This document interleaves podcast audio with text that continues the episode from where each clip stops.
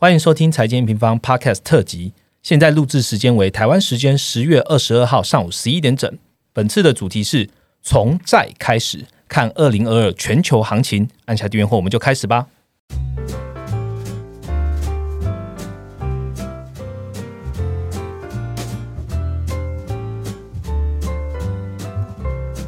Hello，大家好，我是财经平方的 Roger。节目一开始呢，我们先开门见山来跟大家讲一个好消息好了，就是呢，财经 N 平方的 ETF 全球教战守则的影音课程呢，在 N 平方的官网已经开始预购了。这个课程可以带给你什么呢？你可以点击下方的链接进来看看哦。我们也会在十月二十五号吧，就是您听到的隔天，呃，晚上八点会有一个直播。那所以还不确定自己需不需要听的，需不需要来学习的听众朋友呢，可以加入直播来看一下我们创办人是怎么讲的哦。好，回到今天呢，今天的 p o c k e t 非常的特别，我们是用岳阳连线的方式来呈现给听众朋友哦。在介绍这个今天跟我们的 guest speaker 之前，我们现在讲一下好了，就是我们都知道美国的国债达到了历史的新高哦，从二零二零的肺炎疫情开始啊，联总会就。呃，无限量 QE 嘛，大量的印钞啊，那财政复苏啊，什么基础建设一很 and so on 这么多的东西下来，债务就是不断的膨胀。那在这样子的不断膨胀的年代来看，总金或是金融市场，我们要怎么样来看呢？所以，我们这一次很特别邀请到远在美国从事金融研究的博士研究员，同时呢，也是美国金融日记的共同创办人 Chris 来分享。欢迎 Chris。嗨，主持人你好，我是 Chris。好，我们很多听众朋友应该也是第一次会听到美国金融日记这个品牌啦，是不是？请 Chris 稍微跟大家介绍一下你的背景，还有美国金融日记呢？好的，呃，我是 Chris，那我目前在美国从事财经科学研究。呃，在到美国之前，我硕士班是在英国的伦敦政经学院学财务金融跟经济学的。那我本身主要研究领域是金融，它对总体经济的影响，那包括企业、房地产、就业还有投资这些议题。好，就是我想问的 Chris，就是你在什么样的机缘下哦，想要创立这样的一个品牌——美国金融日记啊？那美金又是一个什么样的公司？有什么样的 V 权要做呢？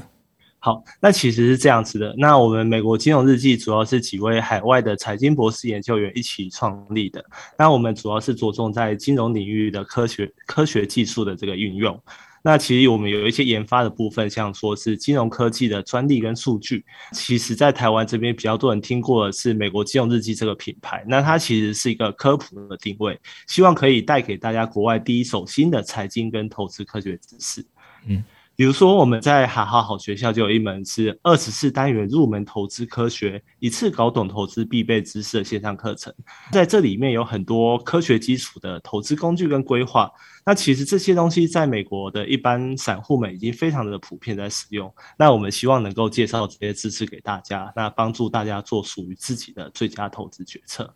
也就是说，不论你是什么背景，只要你曾经想要好好学习投资，但找不到完整的资讯。那么这门课就非常适合你。好，我记得印象很深刻啦，就是呃，美国金融日记在呃要开在好好开这堂课之前呢，有一个线下的讲座。那当时呃我啊，然后还有创办人 Rachel，然后还有研究员 Ryan 都有一起去听一下 Chris 讲的内容。基本上讲的内容就是投资科学这一块是蛮丰富的，所以有有兴趣的听众朋友可以到好好来看一下这门课程哦。今天有 Chris 加入我们讨论的，同时我们也邀请到 M 平方的全球研究员 Viviana 一起参加这一次的 Podcast 哦。Hello，大家好。好，就我侧面听到，就是 Viviana 跟 Chris 好像都是伦敦政经学院的学长学妹，是吗？算是。Viviana，我是一六一七的金融跟经济，你是哪一届的？我是一八一九，所以就是刚好没有重叠到，所以是错过的，就对。对对对对。好，那今天就是利用 M 方这个场合，让学长学妹相认一下，并且两边一起讲一下对于现在债的看法跟景气的一些想法了。哈，刚刚讲为什么会请 Chris 来 M 平方这个 Pocket 录影。就是说，其实我很早很早就约 Chris 了。那为什么会约 Chris？主要也是认同就是美国金融日记这样的理念啊，用数据跟科学的方式这样。所以呢，在这边也要跟各位听众朋友说，如果你已经上过财经平方在呃我们自己家或者好好的总经十五堂课的听众，到好好搜寻刚刚提到二十四单元入门投资科学，你就可以用优惠码的方式哈，可以有八八折的优惠，就可以看到。美国金融日记的这一门课，那优惠码呢是 M N 二零二二。当然，你还有一个办法，如果你是两堂课都没有听过、都没有上过的人，你可以直接进到我们的任何一堂课，不需要任何优惠码的方式，用合购呢就可以享有八三折的优惠喽。基本上已经算是一个蛮好的一个方案了，所以欢迎听众朋友可以到好好这个平台来看一下这个课程。好，今天回到我们的主题。这个主题叫做从债开始看二零二二全球行情，所以我们接下来会花两个主题的时间，好好的从个人债、企业债，甚至到美国国债，究竟会不会爆掉，当做一个开头，然后再请 Chris 跟 B B 来分享一下他们对于二零二二究竟是怎么看的。那我们就开始今天的主题吧。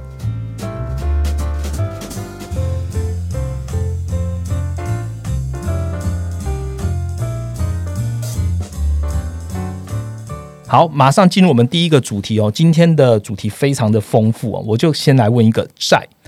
债这个呢，在现在的市场上呢，就是美国国会其实也在对债务上限的议题啊，大家在很多的。报章杂志上都会看到，现在还在交战。那虽然最知道的就是十二月初可能延长了四千五百亿，那会不会持续再去讨论呢？一定会的。历史上呢，债务的上限这一件事情，其实已经接近了一百次哦。在疫情期间呢，就是企业啊也大量使用这样的债来进行融资。我想先请 Chris 来告诉听众朋友，就是债市究竟一个概况是什么？帮我们介绍一下吧。嗯，好的，没有问题。那其实债它是一个非常重要的金融工具，不管是企业或是个人，甚至是政府都需要使用这个工具。那我们先来看整体数量好了。其实美国的债它主要来自企业债、个人债还有国债。个人债，比如说你的各种贷款，像房贷、学生学生贷款、车贷，这些都是个人债。那企业债主要是发行债券，那国债就是由国家跟政府。发行的这些债券，那目前美国的状况是，企业债大概是十二 trillion 左右，那个人债比企业债多，大概是十五 trillion，而国债呢是他们。相加起来多一点是二十八 trillion，那其实我们看这个债呢，并不会想说，哎，是不是借很多钱要再留子孙啊？而反而我们会更重视说，那到底这些债的成长速度、它的成本，那还有公司或者是企业有没有足够的获利来还这些债或利息？那他们有没有什么违约的风险？所以接下来我们今天第一个要看的是企业债。今年的企业债上升到十二 trillion，在十年前呢，这数字只有一半。也就是说，其实听众朋友们会知道，哇，企业债居然上升了两倍。在过程中，只有金融海啸的时候下降，那还有一个是去年投币的的期间下降。所以，其实直觉来看，只要企业它有持续好的发展机会，有好的投资机会，那它就会持续使用这些债。我这样就问一下，我们持续增加债的话，会不会总有一天会还不出来的时候啊？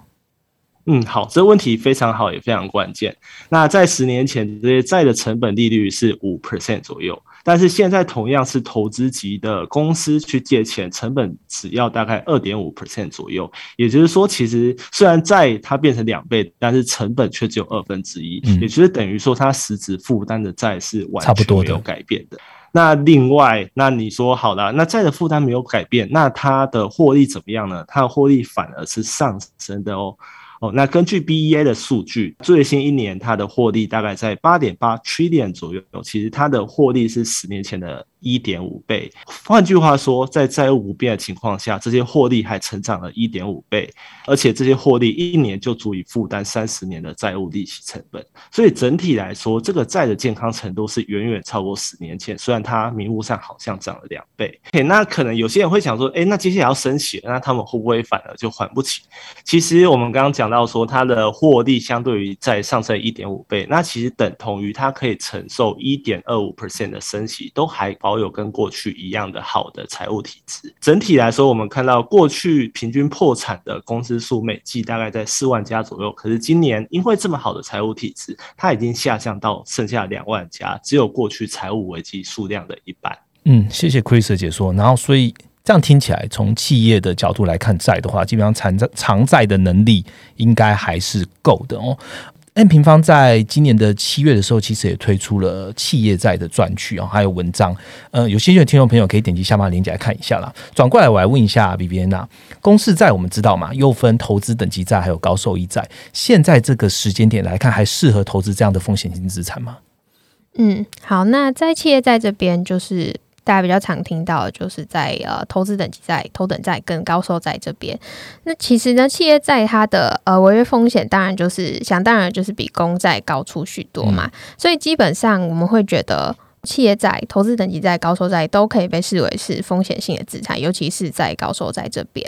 所谓的高收债，其实就是它的一个信评等级是在 Triple C 等级以下的公司债券。那这一类的债券呢，它的违约风险就会比较高。那也因为这样子的违约风险，它同时也要去提供一个比较高的风险贴水，也就是比较高的值利率。目前呢，CCC 等级以下债券值利率大概是七点五 percent，好一点的 Triple B 大概是二点五 percent，然后最好的 Triple A 大概是二点二 percent，而美国公债也就是。倒债风险最低的，对它现在呃美债值率大概是一点七 percent。那我们知道在呃九月的时候，全球资产都是有经历了一波修正嘛。其实这次也包括债市也是有经经历了一小波修正。那从不管是技术指标啊，或是情绪指标来看啊，这一次的一个修正，其实市场情绪是来到疫情来最悲观的状态。那美国的投资等级债跟高收债九月都是有看到一个小幅度的下跌。我们来来看企业债的投资价值呢，其实我们可以从两个面向去切入。第一个就是企业获利的部分，那它关乎到说企业债是不是会违约，就是你的本金的部分。第二个就是利率环境，那就是关乎到你的配息的部分。好，首先从企业获利的角度来看。确实，我们在第三季就一直提到说，景气是转向一个缓增长。那根据 FactSet 的一个预测啊，接下接下来现在是在 Q 三的一个财报季嘛，这一次的 Q 三 S M P 五百它整体的财报的 E P S 的预测是。我们可以看到，是从疫情以来第一次没有创高的一个状况。那目前 Q 三的一个预测大概是四十六到四十八块，可是 Q two 的时候是五十七块，所以我们接下来可以去关注一下财报级的表现。不过呢，因为这一集我们是要讲债嘛，那从企业债的角度来看啊，其实，在获利的这个部分，基本上它只要维持在一定的获利程度就好，就是说它。营运的状况是稳定的，而它不会倒债。它其实跟我们看股票不太一样，它不会要去那么的去追求有一个突破成长性。那这也就是为什么我们在呃跑了一些量化的回测啊，公司在它其实在景气的四个象限底下，其实都可以看到不错的一个胜率。尤其是在投资等级在这边，它除了在趋缓的象限之外，几乎都是胜率几乎都是一百 percent。所以我们也一再强调说，接下来的景气虽然是在小循环制造业这边。它的一个景气是进到缓增长，可是它并不是衰退，也就是说，至少未来的一到两季，其实都还不需要去担心这个问题，就是倒债的一个问题。好，那从利率环境来看，基本上我们都知道联总会年内一定会去进行缩债嘛，再加上说目前市场对于明年年底的一个升息预期是越来越强烈的，以及最一开始 Roger 提到债务上限问题，目前看起来是暂时的缓解，所以我会觉得说未来。半年值利率上行的趋势是越来越明朗的，那这样的一个利率也会给公司在这边的一个值利率，就是配息这边带来一个支撑。所以整体来看呢，可以从嗯公司债值利率跟公债的利差来去直接去观察，说我刚刚提到的利率环境，然后还有呃违约风险等等的。那目前 Triple A 跟 Triple B 的一个利差都还是在收敛的状况，唯独只有在这一次的一个修正啊，看到 Triple C 这边有大概回升大概一个 percent 不到。从过去的经验来看呢，只有在呃衰退的期间，短循环的衰退啊，或是整体 NBR 定义的衰退，都是就是只有在衰退期间才会看到这个 Triple C 的一个利差是攀升五 percent 以上。那目前是都还没有看到，所以。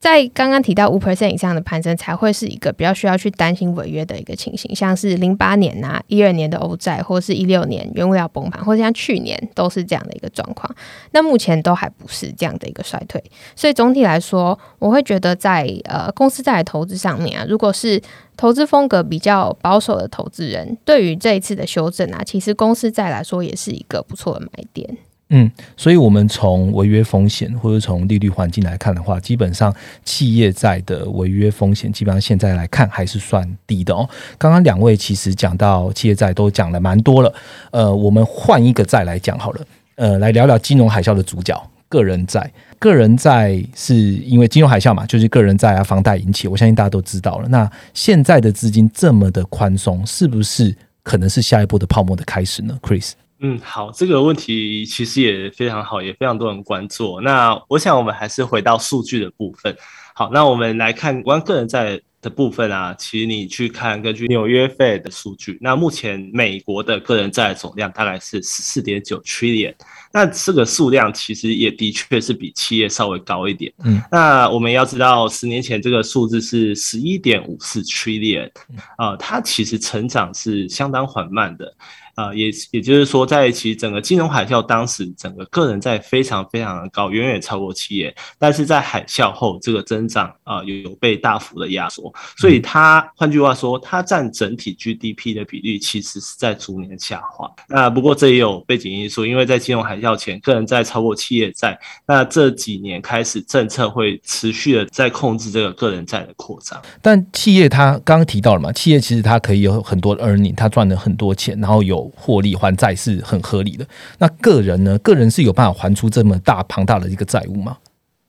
那我们如果说从 BEA 来看的这个数据呢，美国目前个人的所得大概是在二十 trillion 左右，也就是说每年大概两百四十 trillion。假如其中十 percent 拿去还利息，那也有二十四 trillion。刚刚那些钱，就算我们借一个比较贵的利率，像是四 percent，那利息啊，一年其实也才零点六 trillion。嗯，如果说我们要用会计常用的一个所谓利息保障倍数来看，它可以还的钱大概是利息的四十倍。整体来说，还算是在一个蛮安全的阶段。那在 COVID nineteen 期间的话，会不会担心就是政府发那么多的钱给了给了民众，那流动性这么高，然后导致于最后还是无法还钱呢？呃，其实我觉得政府在这边担心的，反而不是说大家欠了太多钱，因为其实刚刚我们看到。呃，整体长期大家的利息保障倍数是在维持一个很高的比率，也就是说，大家随时都有钱去还这些利息，或者是甚至本金的部分。但其实，在口币期间，大家政府担心的是，大家可能会因为短期失业导致无法还钱，那无法还钱导致违约，而因为违约后续又有后续的所谓一个叫做 debt overhand 的效果，有点像是台湾双卡风暴当时卡奴欠债，然后欠债十年还加上失业这种情况。也就是它有点像滚雪球这种情况，才是政府担心的。不过，呃，科学证据都是指出，这时候政府它注入流动性是正确的选择，因为有充足的科学证据，所以两党也快速的一致的通过所谓的 CAS 法案来支持这些纾困法案。整体来说是说，Fed 它有责任去妥善的管理这些金融工具，然后来为民众承担系统性的流动性冲击。嗯，那个人破产数量这边呢？那个人破产数量，其实我们也看到，从十年前的大概一年有一百五十万人，到目前每年大概只有五十万人左右的规模。所以总体来说，不管是个人或是企业，它的偿债能力都比十年前好上非常多。好，呃，个人债其实刚刚 Chris 讲了，不管是从破产数量还是个人的偿债能力，看起来都还是比过往来的好，跟企业是。差不多的哦，那我就想要延续刚刚 Chris 的回答，是不是也是因为政府啊？我们就讲美国好了啊，就是快速通过这些财政刺激法案，呃，让失业的人啊，或是家庭有实质的现金的补助所造成的结果呢？Vivi 是怎么看？呃，个人债务的方面呢，我们美国的家计单位的。整体的净资产规模来看，净资产规模就是它的一个资产减掉负债这边嘛。那整个一个净规模是突破历史新高的。从我们从疫情的底部开始算，然后到今年 Q two 的一个数字，大概是增加了三十兆。这三十兆呢，其实有一部分是来自于我们知道说疫情来啊，不管是股市或是房房市，都是呈现一个爆发性的增长。所以这很大一部分是来自于呃股票跟房地产的一个 revaluation。另外一部分呢，就是来自于我们刚刚提到存款的部分。大家还记得，在去年疫情之后啊，美国的一个储蓄率有一度是暴增到三十 percent 以上。对，那我们去看一下这个数字，美国它财富的分配是在前一 percent 的一个家庭，它到。Q one 的时候，它的存款从疫情来大概是增加了八千六百亿。可是非常有趣的是，后五十 percent 的一个家庭，它也增加了大概七百亿。所以呃七千亿，sorry。所以等于是说，家计单位现在手中的现金是非常充裕，等于均富嘞，大家都有钱了。呃，如果你从存款来看，啊那从 revaluation 来看，可能不是这样。对，好，那嗯、呃，从一个简单的数据来看啊，就是美国的一个家庭债务支出占它可支配收入的一个占比，今年以来是降到了八点二 percent。那这个数字在过去大概都是在十 percent 或是更高的位置。那如果你用比较广泛一点的定义来去定义债务，就是说你把呃保险啊。呃，财税等等全部都算进去的话，它的这样的一个债务占它可支配的占比，大概是也是降到十二点八 percent，同时也是一个历史新低。嗯所以我会觉得，我是蛮认同 Chris 刚刚讲到的，就是嗯、呃个人债的一个偿债能力是非常稳定，甚至我觉得说不只是稳定，是一个非常安全的一个水位。嗯，所以嗯、呃过去几个月来看啊，刚刚提到家计单位他手中握有满满的现金嘛。家计单位它其实也慢慢的将手中这些现金转换成为消费力，所以今年我们可以看到的跟去年状况不一样，是储蓄率慢慢在下降，然后另一个方面是个人的消费支出是在增加的，然后来去带动美国的一个消费数据，也就是零售销售这边，它的一个绝对金额的位阶是持续在创高的，从疫情的时候大概是四千亿，然后到呃年底是回到疫情前的五千三百亿，然后现在是来到六千多亿，所以像是呃上一集的 IMF 报告其实就有讲到，美国是疫情以来恢复最快的一个经济体，它几乎是在二零二二年完全回到疫情前预估的增长的路径，主要就是因为美国政府它做了一个非常大的政政策对政策刺激，所以啊、呃这其实也反映在股市上面。你去看美股的一个位阶，跟其他区域比起来，都是从疫情到现在是非常 outperform 的。OK，好，谢谢 Viviana 告诉我们的个人在的一些看法哦。我们刚刚呃利用了 Chris 跟呃 Viviana 讲的个人债跟企业债，我们都会发现，诶，看起来偿债能力都是没有问题的。但大家就会想了，呃，个人企业没有问题，那国家 level 的债该怎么样来解决呢？我们大家最 care 的、影响全球资金流量最大的美国公债，还有这些发不完的债，大家该怎么见？该该怎么来回答呢？我们下个主题见。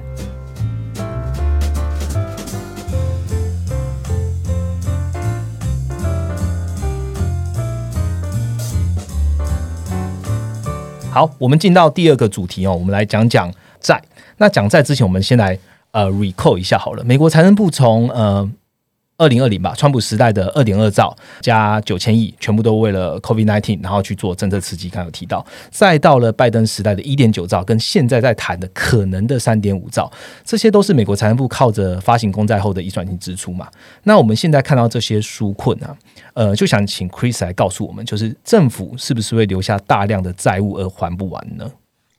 好，那这是一个重要的议题。那这部分某方面当然的确也是真的，那当然在媒体上有时候某部分也被过度夸大。那其实这件事情在今年的所谓的央行年会，这个 Jackson Hole 的年会，那有非常非常激烈的争辩，因为这件事情不同不同专家都有不同观点哦。那我这边只是使用一个芝加哥大学财务经济学家苏菲他今年在年会上的观诶，点。我想问一个小问题，请 Chris 是呃中间插单一下。央行年会啊，好多人都是 focus 在是芝加哥大学的经济学派，然后好像大家都会获得他们。然后 Chris 好像对于芝加哥大学经济学派，因为 background 的关系，也有一点熟悉，可以先跟大家透露一下吗？呃，是因为其实我本身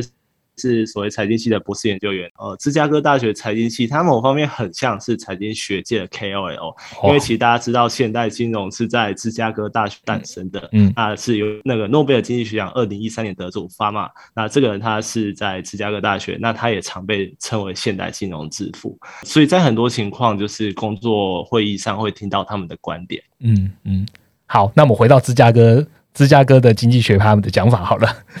是好，那其实呃，芝加哥大学他们经常在央行年会或是其他会议上有一些比较有影响力的发言。那这些影响力发言很常是针对一些大家有争议性的事情，那他们就透过数据去发表他们的一些看法啦，嗯算是研究、研究结果。比如说，其实早在一九九零年代，那时候芝加哥大学有一位经济学家叫做 Mitchell，那他那时候曾经对着前纳斯达克主席，呃，也就是马多夫，嗯马多夫那时候有个金融创新，但是那时候这位呃学者他认为这是一个庞氏骗局。嗯那时候后来呢，这这位学者就被迫。传说就因此被迫离开芝加哥大学。过了好几年后，才被揭发说这真的是一个庞氏骗局。那这个骗局让投资人损失超过五百亿的美金。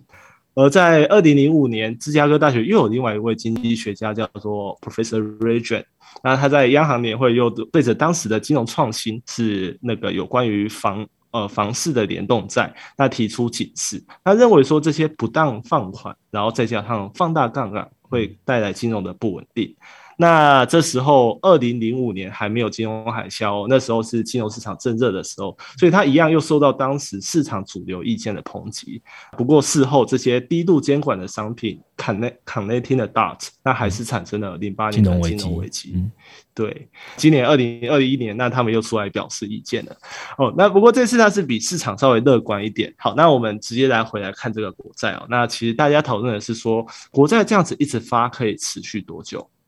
好，那美国现在的国债是二十八 trillion，十年前大概是十四 trillion，所以它是两倍。那这个幅度其实是跟企业债是一样的。那不过利率的部分，当时利率是二点四 percent，现在是一点六 percent，所以它整个债务负担有比之前稍微上上升三十 percent 左右。不过大家其实最担心的是，其实政府的所得只有三点八 trillion，假如说十十五 percent 拿来支付利息，那也就只是刚好债务不违约。那如果真的这么做呢？的确他也这么做了。那每年的财政支出要达到六 trillion，也就是说，如果他要好好的维持这个债务，那他每年就要赤字两到三 trillion 左右，嗯，听起来好像蛮危险的。这样子的话，是不是比起企业跟个人，政府的偿债能力是需要关注的？呃，这其实也是个复杂的议题，因为，嗯，这么说吧，因为其实。企业跟个人偿债能力好，很多时候是因为政府他去承担了债务的最后一站，他吸收所有可能的债务冲击。哦，等于是说，企业跟个人如果呃还不出来，反正最后一道就是政府会出面当庄家就对了。呃，我想我们来看一个例子，好了，就是在在前几年有一个叫做学生贷款海啸，你们一定没有听过，因为它被解决了。那它的背景是这样子，因为学生贷款在在美国跟房贷很像哦。为了保障学生就学的权利，所以呢，就算是低信用、没有收入的人，也可以拿到大笔贷款来支付美国这个很贵、很贵、很贵的学费。不过毕业之后起薪其实并不高，所以很多学生他就算不是失业，他就算找到了工作，也没办法偿还这些债。对，那因此快速冲高的违约率。那还有哦，这些债。这些贷款又跟当年的联动债一样被打包出去刺激市场，所以这个违约会放大传导到金融机构，那形成当年金融海啸的这个导火线。在呃前几年，政府就直接介入，大量的承接这些债务，让学生他只要每月按照收入支付一定的比率的钱去偿还就好。那如果学生失业没有收入，那就不用还。那如果说这样子还了二十五年还还不完的话，那政府就帮你还。那于是违约率就很快的降到零了，当然政府债也因此快速的上升。好，听完这个故事，我只想问问一个问题：这样政府不会破产吗？Chris？那我所以这个这个问题也很好。那我想，呃。大方向是这样子，就是说，赤字它可以持续，只要金主，也就是那些债的买方，他愿意持续去买这些债的话，那他的确理论上就可以持续发债。那另外呢，如果说债务上升，那可是如果说你可以偿还那些利息，那其实从理论上来讲，就也不会违约。而且必要的时候，那个联储会的资产负债表，它也能吸收部分的政府债务。那不过呢，其实这些东西还是要量化来看啊，就是到底是多少。那其实今这才是今年年会它主要讨论的。呃，苏菲他们去分析了全世界的状况，那给了一个数字。哦，那在此之前有一个背景。资讯就是说，美国债它有个非常特殊的性质，也就是不管国内机构、国外机构，或是养老基金，或是大型买方，所有的资产配置都需要配美国公债来做一个资金的停泊点。你可以想象，它有点像是 lender of。Less resort，因为世界上不存在安全的资产，但美国国债作为一个相对安全的资产，很多大户愿意投入现金，就算利率非常非常的低。同时，我们也要知道，美国发债的时候，也可以减少个人债跟企业债，然后还可以增加个人跟企业偿债能力，也可以增加就业跟企业投资和总生产力。所以，这总总体来说要做一个综合考量。那他们考量完，那有这个数字。如果我们要使用这些有钱人的资金停泊的这个低成本优势来促进经济成长，这个名词叫 convenient yield，那么债务占 GDP 的比重可以控制在一百零九 percent，也就是说。你发债尽可能发到这个以上以上，那来充分利用那些低成本优势。那这个数字在日本大概可以发到两百六十五 percent，在德国大概是发到八十一 percent，在意大利发到九十九 percent。好，那如果又考量到说你发很多债，那要让这件事情可以永续维持的话呢，那最多它其实是可以发到再占 GDP 上限的两百一十八 percent。那如果说超过这个数字，那美国就可能会有一些债务危机或降频的可能性。嗯，也就是说，呃，政府其实是允许。有呃债务的发展，原因是因为低成本的优势可以来提升经济成长。刚刚听到的区间可能落在最少是债务占 GDP 的比重是一百零九 percent，那最多可以到两百一十八 percent。那美国国债现在是占多少呢？目前它再占 GDP 是一百三十二 percent。嗯，那呃有有根据呃国会办公室他们有做一个预估，那未来次日十年都还是会持续增加的，大概会持续增加十七 trillion 左右，但是。GDP 同时也会成长，所以整体债务占 GDP 还是预期维持在一百三十 percent 到一百四十 percent 之间。也就是说，就算媒体今天又跟你说，好，我们的这个美国的国债非常的多，那史上最高，的确从从数量来看是史上最高，但是那也代表说你的 GDP 有在对应的成长。所以我们要关注的是它这些相对的成长跟它相对的偿债能力。好，谢谢 Chris 告诉我们，就是有关于美国国债，还有美国现在发债，这究竟会不会有问题的一个分析哦。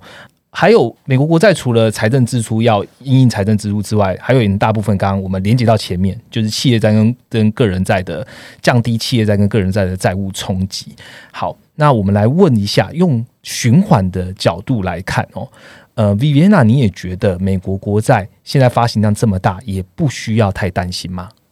好，延续前面讲的，就是现在是大债时代嘛。可是重点的话，还是从两方面去看。第一个就是偿债能力，就是说你如果是有额外的生产力来去创造额外的收入来去还债，其实就没有太大问题。第二个就是利率，也就是说刚刚提到这些债到底是多少利息，要还多少债。那不论是呃公公司债、个人债、政府债，都是。从刚刚呃 Chris 的分析也都是从这两个角度去切入嘛。嗯，我们在去年的时候其实有出过一篇报告，就是在讨论这件事情，就是说目前的一个全球债务是二战以来的新高。那在什么样的情况之下可以支撑这样的债务规模呢？首先，呃，低利率的环境就不再赘述的。再来就是如果有常常看我们的报告或是听节目，就会知道我们常常提到的是说，我们现在是位在。第四次的生产力循环，那所谓生产力循环呢，就是说。当你有出现所谓的嗯，像是技术创新啊，或是有一些法规的改革的背景之下，导致说总体经济它在充分就业的水平，还可以去创造额外的产出。其实你有这样额外产出，你就可以去负担更大规模的举债嘛的利息的一个偿债。也就是像前面提到的 debt to GDP ratio 这边，那你的 debt 跟 GDP 如果都是同时在在增长，那你的 ratio 其实就可以控制在一定的比例。回到生产力循环，其实生产力循可以从美国的实质劳动力、实质劳动生产力来判断。这个指标呢，它其实就是衡量投入转化成产出的一个效率。所以，你当讲在生产力循环下面啊，你充分就业，投入一样规模，那你应该要更有效率，然后你可以达到更大规模的一个产出，因为你的效率提升了嘛。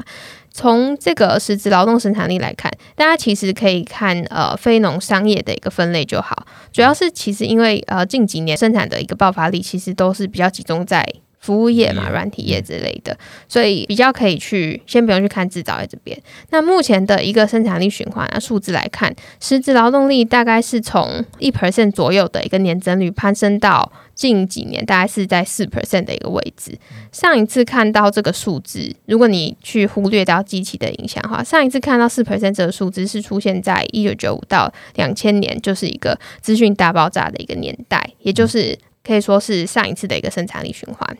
那其实很多外资啊，他们券商的一个看法，在做一些比较长期的经济分析，其实看法其实也都是呼应这样的一个生产力循环。例如说，麦肯锡他在今年六月的时候有出了一篇报告。然后它其实是预测说，我们现在是在第四次的工业革命，是第四次还是第三次？的延续其实这还在争论，但基本上他觉得说我们其实现在是在一个革命的工业革命的一个状况。他觉得说接下来啊各大主要经济体，它因为科技创新来去带动 GDP 的增长，会看到双位数的一个增长。那预期是说在未来十年之内会看到比过去一百年都还要更快速的一个增长。所以其实各种迹象都去指出说，我们现在会在第四次生产力循环，并且这个循环是会延续的。好，谢谢呃 Viviana 的说明。我我简单的帮大家很快的收敛一下。我们讨论的议题叫做美国国债发那么多会不会爆掉？那 Chris 告诉我们，就是我们用 Debt to GDP ratio，我们可以看到在合理的区间内，所谓合理的区间就是刚刚提到的嘛。美国它现在来看最少是一百零九 percent，最多用两百一十八 percent，现在是一百三十二 percent，未来十年最多到一百三十到一百四十 percent，看起来都还在合理区间内。那我们就不用太担心。那我们在讲的是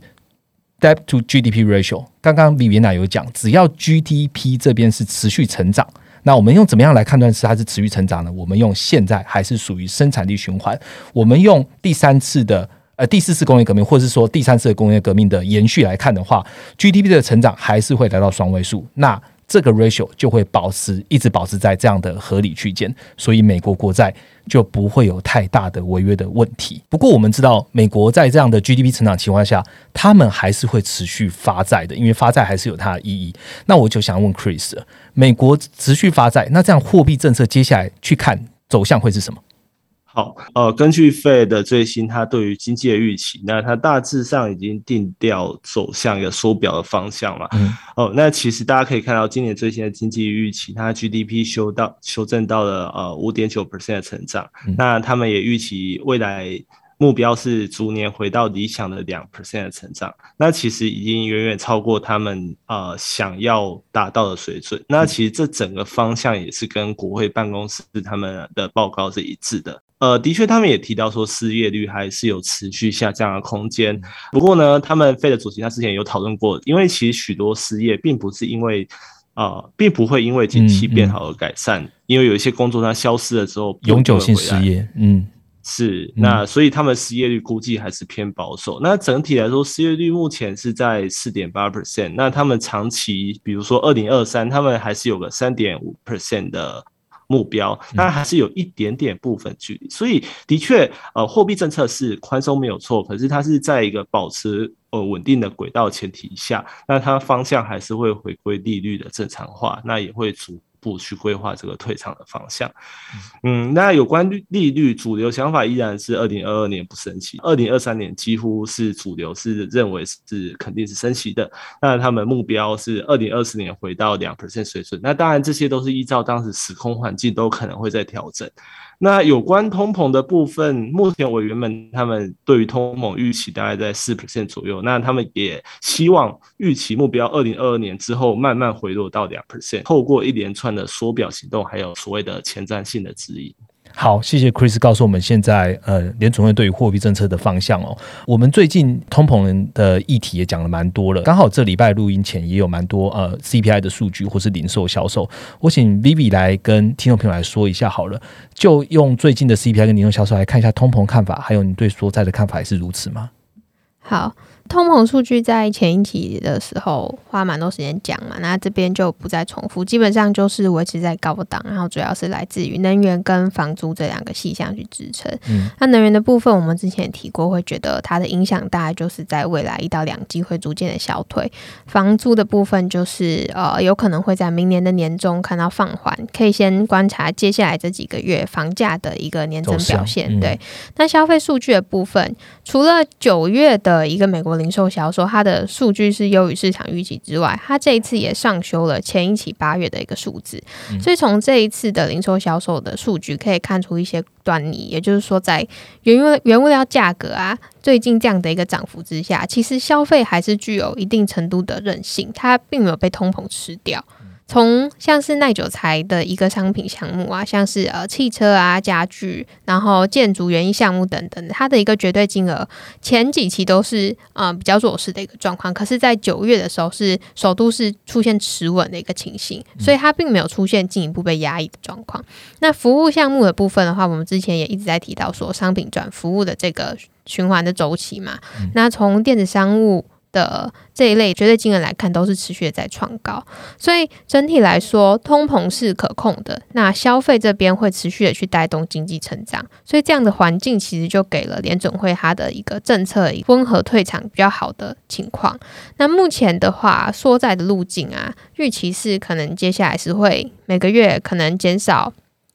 呃，大概一百亿的美债跟五十亿的 MBS，然后大概是会在。明年的年中会结束狗债，那其实这个路径跟一四年的一个幅度其实差不多，大概快一点点，所以基本上说在这边啊，已经没有太多变数了。那其实市场也已经逐渐的在 price in 这样缩债的预期跟缩在的一个路径。那比较关注的是在升息预期这边。也就是说，上次的 FMC 会议有两位的委员，他去上调对于二零二二年的一个目标利率。那虽然说一级交易商这边最新的一个调查还是维持在二三年的第一季才会进行升息的，不过其实这个预期市场预期是不断在提前。包括说我们可以看到十月美林美英的经理人报告，其实有。四成以上的经理人是预期会在二零二二年进行第一次的升息，那也去带动说近期去看短债的一个值利率是明显攀升的。那我觉得这可能是短线上比较需要留意的事情。而我们对于呃一三年的一个 taper 其实有做过一个情境比较嘛，可以往回。积极找一下那个 podcast，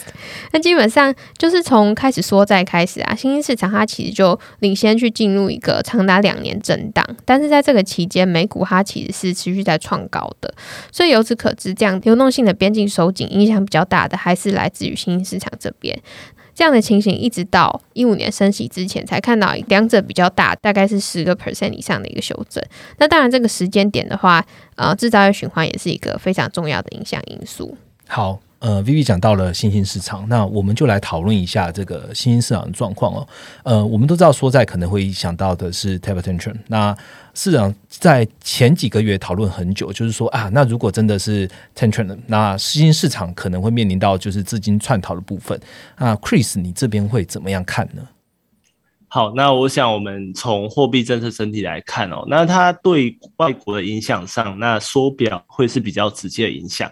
呃，其实是这样子，它原理是说，在缩表循环当中呢，当时美元扩表，它输出流动性跟大量资金，比如说它可能在口币期间，它印了很多钞票，它做一些扩张的政策，那可是这些钱它是会进入新兴市场国家，像是台湾，那可能会造成当地的货币升值或是一些比较繁荣的假象，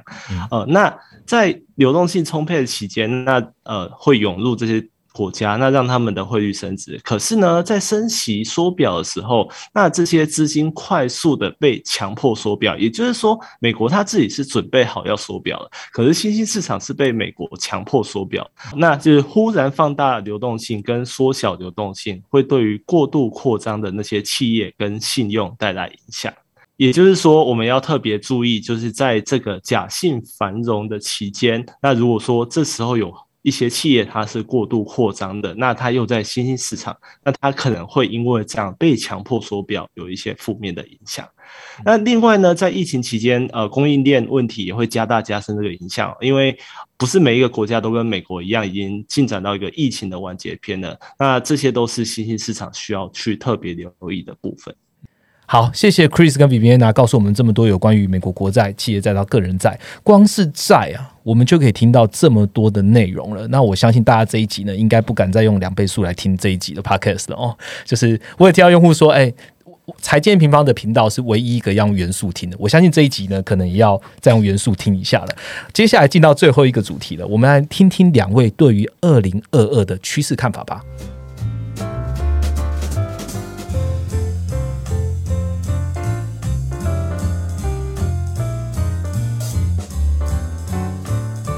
好，进到今天精彩的最后一个部分呢，我们来聊聊明年的展望，还有一些小小的 Q&A，想要来问一下 Chris 哦。看完了刚刚几个在啊，然后还有我们这 M 方最近的报告之后，我们都会确立一些事情哦，就是说，呃，基本面的 wise，我们看到就业恢复到疫情前，那经济成长也回到了就是正常的轨道上。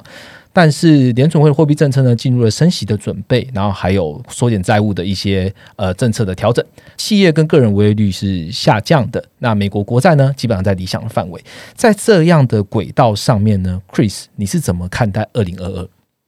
好的。那刚刚我们前面看的那些是所谓的经济活动、企业活动，那也就是大家俗称的基本面。那具体你换作在企业上，比较反映的是所谓盈余的部分。那我们也要理解，如果说你在考量一笔投资的时候呢，你的投资报酬是来自你的呃企业赚多少钱，跟你买的多少钱的差别。所以我们还是要看到底美股相对于它的基本面是所谓的贵不贵，或者是我们要用另外一个说法，就是说我们现在出的价。格跟未来它赚的钱，这个安全边际到底还有多少？嗯，好，那到底美股现在贵吗？我们现在可以看得到，呃，S M P 五百的本益比是二十七倍。那这意思是说，如果未来盈余像大家估计的是两 percent 整体的慢慢成长的话。那用现在的价格买进长期投资，随着时间过去，留下了五点七 percent 的预期报酬，这样的呃安全边际比起往往利的六到七 percent 稍微低一点点。好，那如果说呃你可能会想说，那升息会不会带来所谓的本益比修正去下修这些估值呢？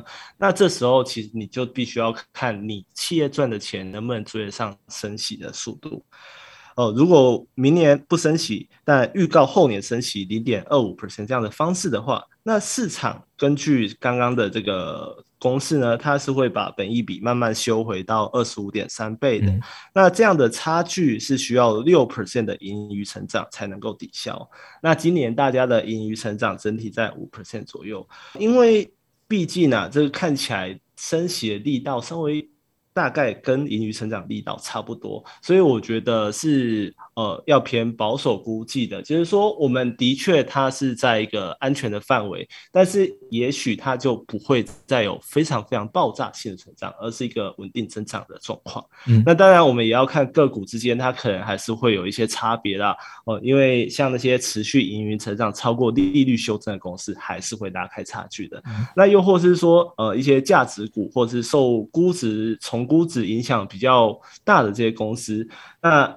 呃，如果说它是没有开出盈余，但估值又很高的公司，那可能它的风险就会比较大一点点。哦，那不过我想整体呃这些所谓个股的东西，还是要看个人的资产配置跟目标哦。如果你想要有比较稳健的选择，那你可能会拉高一些投资等级的公司债的比率，那股的部分也会比较放在那种。哦，过去盈余持续稳定的公司，那你可能会减少一些呃没有什么在赚钱的公司。那这样在升息循环当中，你可能会有一个比较稳重的配置。好，谢谢 Chris 哦。刚刚 Chris 跟我们讲的就是用个股的盈余，然后还有呃目前对于升息的一些预期的消长。我们来看呃明年二零二二我们会怎么看？其实如果有在听 M 平方的听众朋友会知道，呃我们讲了很多次有关于制造业循环迈入一个缓增长的期间。Vivi 明年会怎么走呢？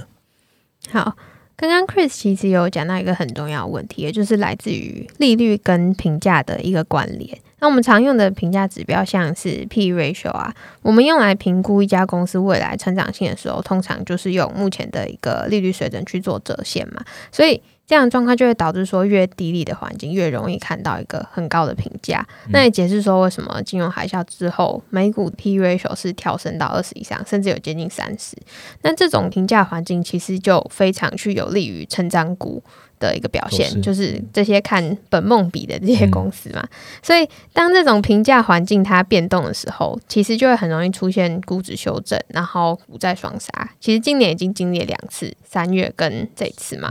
但是在评价修正之后，要非常注意的是，投资人可能会比较容易去陷入一个价值陷阱，也就是说，并不是看到了便宜的股票就是值得买进，因为像刚刚讲到的，开始缩在升息，接下来升息。这样的一个评价环境其实是逐渐在改变的。所以今年从第四季开始，我们就有一直在讲说，短循环的一个制造业周期，它其实进到一个下降的周期。那过去我们在说制造业循环的上升跟下降周期合起来大概是三到四年一次。那这一次的循环其实走的比较快一点，下降周期假设我们先抓一年好了。我们我们明年要看的就是这个制造业的一个小循环，它会进入缓增长，甚至是明年就会看到衰退。我是在说小循环的这个部分啦，所以说明年的操作肯定是会比今年的更加困难，但是呃还是会是这样的一个状况之下，说是以长线是有支撑，但是。受到小循环这边衰退拖累的影响程度比较低的经济体，它的表现是会比较稳健的。那板块上面的话，就是明年还能够维持一定成长性的一个板块，就是会是一个比较稳健的一个选择。最近啊，其实像是新兴市场，它有一个一定幅度的一个反弹，或者是像。原物料相关的板块啊，最近其实呃涨势都是非常的凶猛，但是我自己就会觉得说，像这一类的受制造业的一个小循环的影响比较大的一个板块，它其实你去追高的一个胜率是比较低的，所以。这些板块其实它要等到一个真正像是呃去年第四季到今年上半年这样子一个大波段的布局，可能是要等到明年制造业重新触底的时候，才会是慢慢的可以去寻找一个买点。OK，以上是两位今天的主讲人告诉我们的关于二零二二的一些看法。最后一个小的。区段，我想要来好好的访问一下 Chris 好了，因为毕竟是财经平方的频道，我相信很多人对于美金或者 Chris 本人的一些 background 还是想要多深入了解。我就把我们想要列出来的问题呢，就逐一向来问一下 Chris 哦。第一个问题就是比较好奇啦，像你们这种以研究金融跟货币政策当做职业的人呐，那你在个人的投资上，你是主动多呢，还是被动多？好，那我想，我想就是从原则上来看呢，当没有特别意见的时候，就会以市场的意见为主，那这时候是被动的。那当然，如果说你是有个人的主观意见的时候，那这时候你就会建立一些主动的部位。所以其实呃，小朋友才做选择，那其实两个你是都可以同时拥有的。好好了解。那如果说你有意见的时候会主动的话，你可以跟我们分享一些做过的主动交易吗？好，那我想呃这边分享两个，啊第一个是应该是去年三月，那也是我们粉砖第一次在台湾的时候比较有一点点小有名气的时候，主要是那时候美国这些经济学家们跟华界意见是很不一样的，在疫情刚出来，大家有记得一个。大幅的下修，那那时候是华尔街他们去下修了长期的企业盈余，那他们照他们的估计，这个疫情会持续五到十年啊。呃，不过这边经济学家的童文成，他可能会比较认为说，这是一个短期的流动性问题，金融市场是暂时停摆没有错，可是透过政府介入，还有一些。一些我们的政策，它很快就能修复。修复之后呢，金融归金融，疫情归疫情。那所以在这个市场场低点的时候，我个人是加码蛮多的。那我也在粉砖上面去大量的发布这个观点。那主要是呃去介绍美国的一些政策，那美国这些政策的目的。然后它的背景依据，还有它预期的效果是什么？那其实那时候也很多乡民不相信。当然，你必须要意见不同，大家才会成交嘛。呃，然后那时候有人可能会认为说，这会导致通膨啊，那以后印这么多钞票怎么还债之类的啊。可是他们这些呃，却在股价超贵的时候才选择，最后还是进场。那我想，是是，那我想这是所谓主动，那就是说你跟市场意见是有一些不一样的时候。嗯，Chris 在用呃讲科学投资的方式的时候啊，呃会不会交易到所谓的专门在看个股？那有看到 Chris 在美国金融世界粉专也有分享有交易个股的经验，可以跟大家分享一下吗？哦，好，那其实呃这算是比较。比较呃，因为你你知道吗？个股它某某时候它的资产配置就是比较没有那么呃分散，那但是有时候有特别意见的时候，还是会去做一些不是很分散。那当然是前提是你对这个主观意见有多少预期，跟市场差距有多少，还有你的意见的信心多少，那最后承担这一笔交易的后果。嗯，好，那我当时是交易万豪酒店这一档个股的，那意见当然一样是跟呃华尔街不同。那当时市场。给的那个股价哦，那时候大概六十块、七十块吧。它隐含的是这个疫情会持续十年，而且万豪可能会有财务危机。那因为我本身是住非常多酒店的人，就是我知道他们会有一些很特别的流动性交易，比如说疫情期间，他们虽然房子都没有。就是房间跟住宿都没有卖掉，可是他们却卖了九百 million 的万豪的点数，那直接拿到快三百亿元的现金。所以我当时因为这个意见不同，我也重压了蛮多所谓万豪酒店的个股。那我买完之后，我就是在那个呃台湾有个 p a r k a s 叫股癌嘛，我就在那个群组宣传。那听说 Love GG 还有一些人也有跟着这个单，那这档也是一个有两倍获利的股票。好，谢谢 Chris 跟我们分享哦。好，那我最后一个问题了。我们现在听完 Chris，大概也都了解了。您有没有一些给我们现在的听众啊，或是刚进入投资市场一些新手有什么样建议吗？哦，我觉得第一步还是建议大家先了解一些投资的必备知识，然后先对整个世界有初步的了解。呃，这样子在对于基本买到的东西背后的东西有一点点概念之后，然后慢慢的去找到舒适的投资步骤跟配置。那我这边还是非常推荐我们自己的课程啊，就是二十四单元入门投资科学，一次搞懂投资必备知识。啊，因为投资要学的东西很多，那在这二十四单元里面，能够从企业财报、总体市场。还有投资组合跟实际回撤都有一定程度的认识，那会知道要怎么使用这些实用的分析工具，用数字去掌握自己组合的预期表现。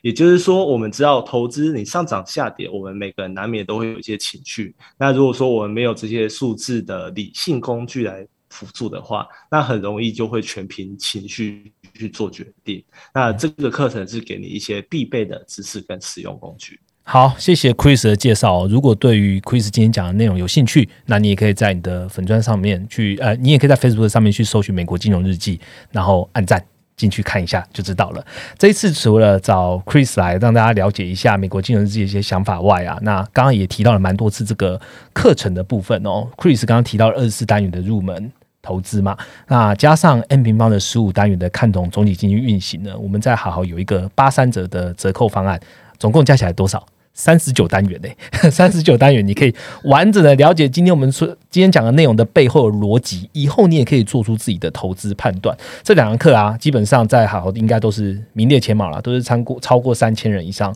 的人有。当我们的学员有参加过，那有一百个或是更多个五星的好评的热门经典课程。所以，如果你好好想要明年好好来做一次经济的，就是投资的大盘整的话，不妨在现在这个时间点就可以好好来学习一下这两门课程。那非常谢谢今天 Chris 跟 Chris 跟 Viviana 跟我们一起来录今天的 Podcast。那也期望下一次还有合作的机会。那我们就下个礼拜再见喽，拜拜，